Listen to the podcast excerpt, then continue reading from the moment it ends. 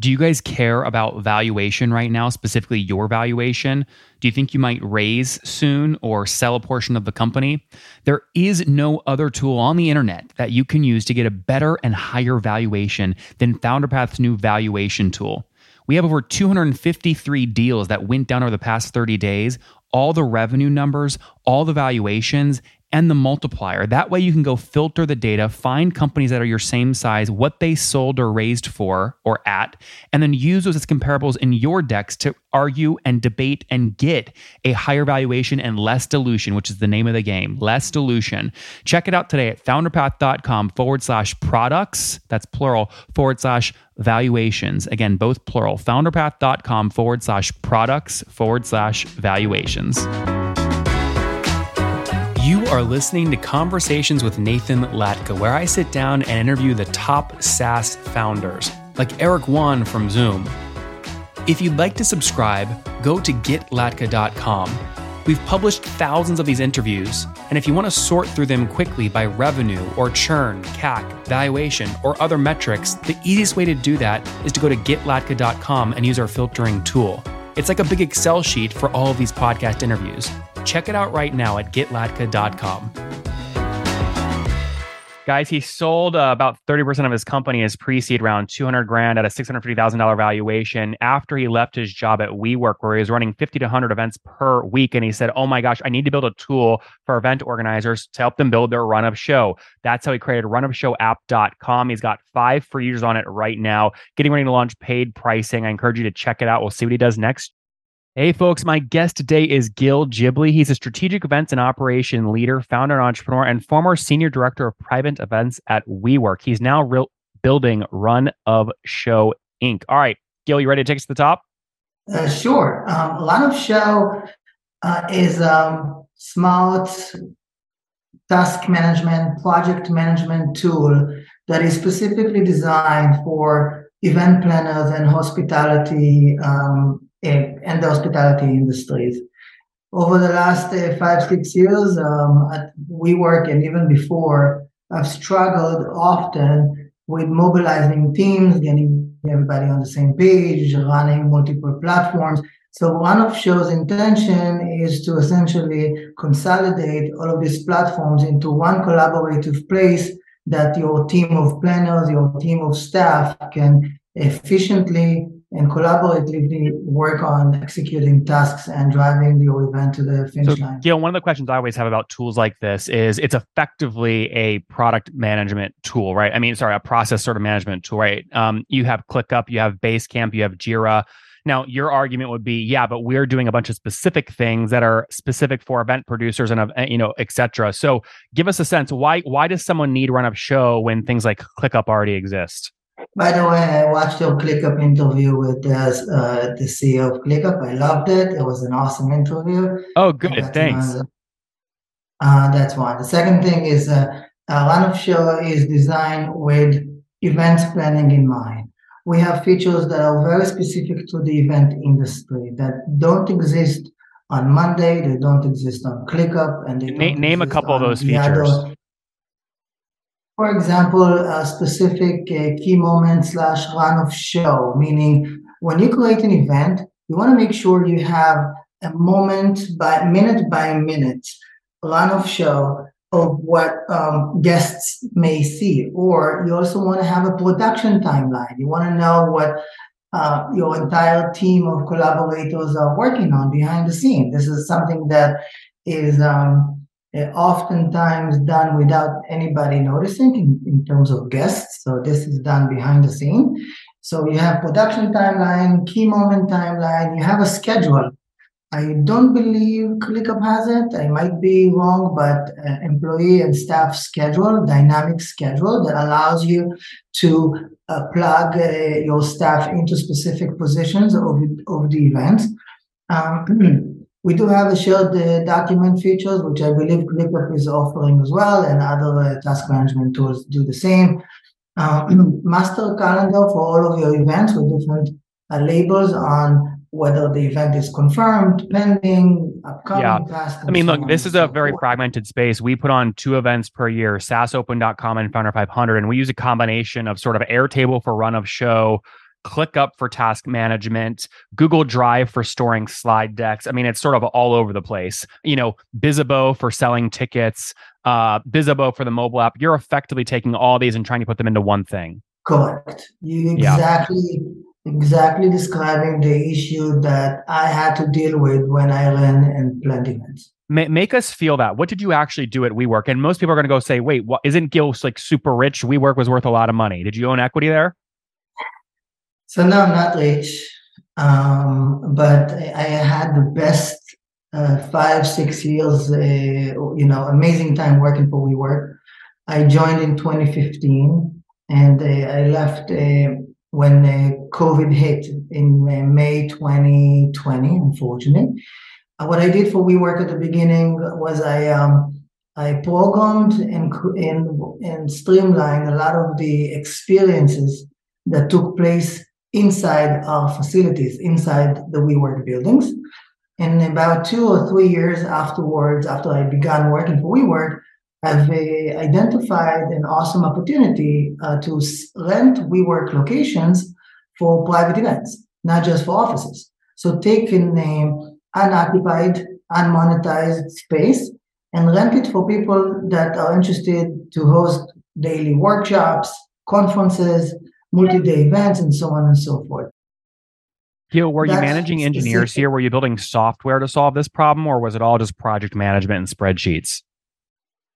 It was uh, pretty much to build this. Uh, no, I did not uh, run an engineering team. It was pretty much all uh, working using um, companies like uh, TripleSeat, using the Google Drive, using uh, multiple tools that enabled me to mobilize the 30, uh, 30 people that were under my uh, my team. And so 30 people on your team, how many events would you say you put on while you were at WeWork across how many locations? So there are different types of events. There were external events of companies that are paying money for WeWork to use the spaces. I would say that uh, every week we probably had close to um, um, 50 to 100 events across the country of folks that rented out WeWork spaces. Across the U- United States is the country you're in or somewhere else? Yes? Yeah, okay. I have an accent. I'm originally from Israel, but I live in the state for 20 something years, but I still didn't lose the accent. So That's awesome. Yeah. Okay. Um, so, so 50 to 100 events per week from WeWork members. What about external events? that was not necess- necessarily just WeWork members. You had oh, okay. This specific service that I managed for WeWork was open to members and non-members. Okay, so 1,500 events per week in WeWork locations by members and non-members. Correct. Okay, and then and then I guess when did you? What year did you leave? I left uh, in May of 2020 when public gathering wasn't possible anymore. So yeah. Uh, that's and did you launch Run of Show right afterwards, or when did you write the first line of code for Run of Show? No, that's when I that's when the idea sparked me. When I uh, left WeWork, I realized that there is an opportunity, there is a gap in the event planning business, and that's when I began doing the research to understand what's out there, what's missing. That's when I hired uh, developers to start uh, taking. So, Gil, when was that? Was that 2020, 2021, 2022? 2021. 20, okay, so so you launched the company in 2021. Correct. Yes. Okay. So my next question is you've gone now 2021, all of 2022. You told me pre-show your pre-revenue. How are you funding this thing? How are you paying people with no revenue? Um, we raised a, a, small amount of a 150 to 200 thousand dollars from friends and family that uh, believe in uh, in me, believe in the idea, and were interested to join the uh, this. And that was last year. And that was in the last two years. That was between 2021 and 2022. Okay. Now, keep uh, in mind, I did deal with a lot of struggles managing and switching and changing development teams.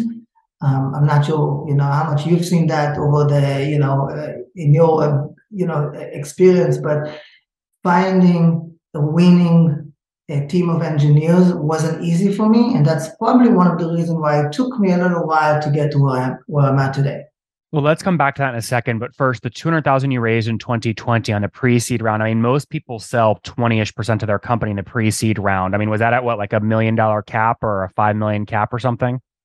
Uh, that's what that was about uh, 650,000 cap. 650,000 cap. Okay. So you sold about 30% of the business, something like that. Um, yes. Okay. Do, would you do it again? Was that the right move? No. Why do you say that? What would you do different? As a well, I am a.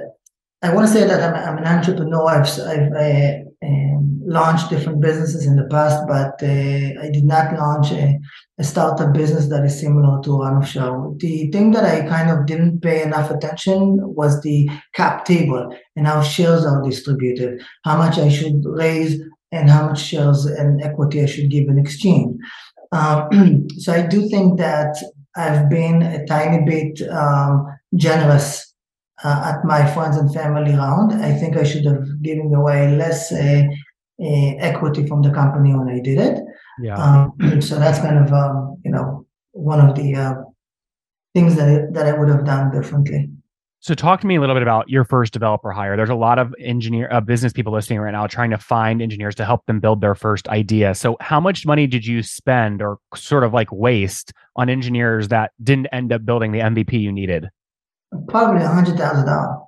Okay. And what did you learn through that process?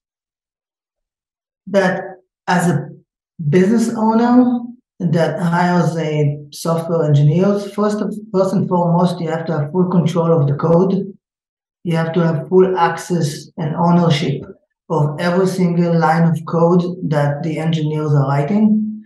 Uh, never, you know, trust, a, you know, an engineer to eventually pass on the uh, access to a code and product and software that you're paying for the development. So Were you paying an engineer who then didn't give you the software when it was over?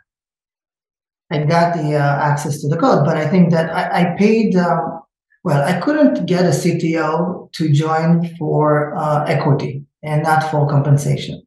So I hired this a, a sort of a, staffing team that connected me uh, to developers offshore uh, in Egypt. And um, I trusted them. And eventually it turns out that um, uh, unfortunately I was sort of a, misled by that team. And I don't want to get into details, but the good news is that I was able to transfer the entire product development into a different uh, team of engineers that are that, that are now doing an extraordinary job. I see. Okay, so how many folks are on the team today, both full time and contractors? Four. Okay, how many full time? Four. Oh, four. How many contractors? Oh, um, I have uh, two designers that uh, a part-time contractor and four full-time engineers. Okay, very cool. Now let's talk about revenue and sales, right? I mean, you have a beautiful website. Um, you have pricing up. Why hasn't anyone purchased yet? I didn't promote the website. The website is live and available for people to see, but nobody knows about it. I did not start marketing the, this business. The goal is to begin uh, marketing the website on January 15 um, just well, you see pricing, but it's not even connected to a, a payment get gateway. So even if you wanted to pay for it, you couldn't. Yep, yep.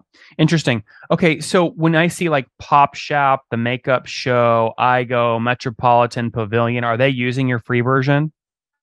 Um, yes, I mean the Pop Shop. Yes, the long, long, uh, the short answer is yes. Okay, and and what feedback are you getting from some of these early free users? I love it, man. They um they we have a weekly calls to discuss feedback, features that potentially they would be interesting to see in the application. Um, we get uh, first of all, I think it's giving us a great reassurance that we're doing the right thing when they using it and using it successfully. Uh, so um, two things. One is reassurance, and two is a awesome, valuable feedback. Those are the two main things that we get from those uh, free users. How many free users do you have today? Not a lot, about four or five.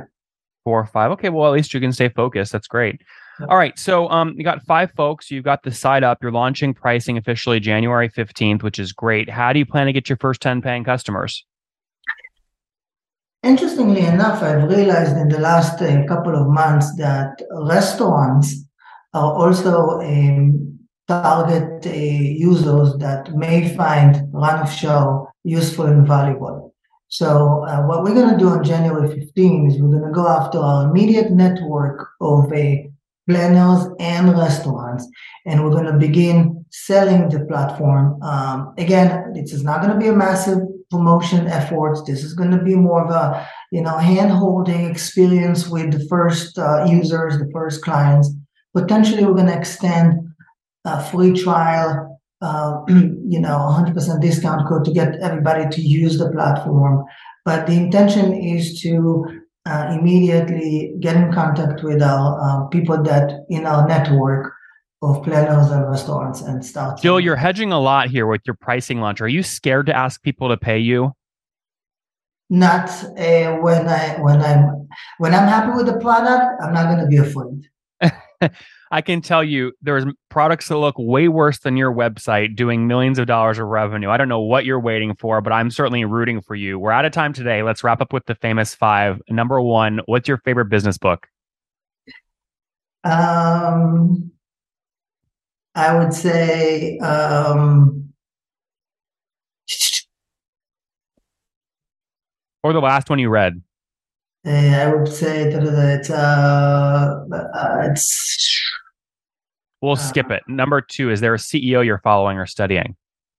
Is there a CEO I'm following or studying? Um, I, particularly love. Uh, it's funny because you're mentioning it. Uh, you interviewed uh, the, CEO of ClickUp, which I uh, I see as an amazing uh, company that is growing exponentially, and I love them and I love Zeb and what he does.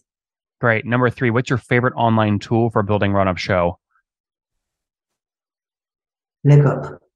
Number four, how many hours of sleep do you get every night? Six. And what's your situation? Married, single, kids? Married with a one, two, with a two years old baby. It's oh, can, congrats. Okay, so one kid, two years old, and how old are you?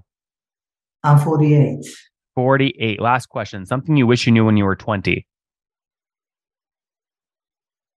Um, buy real estate.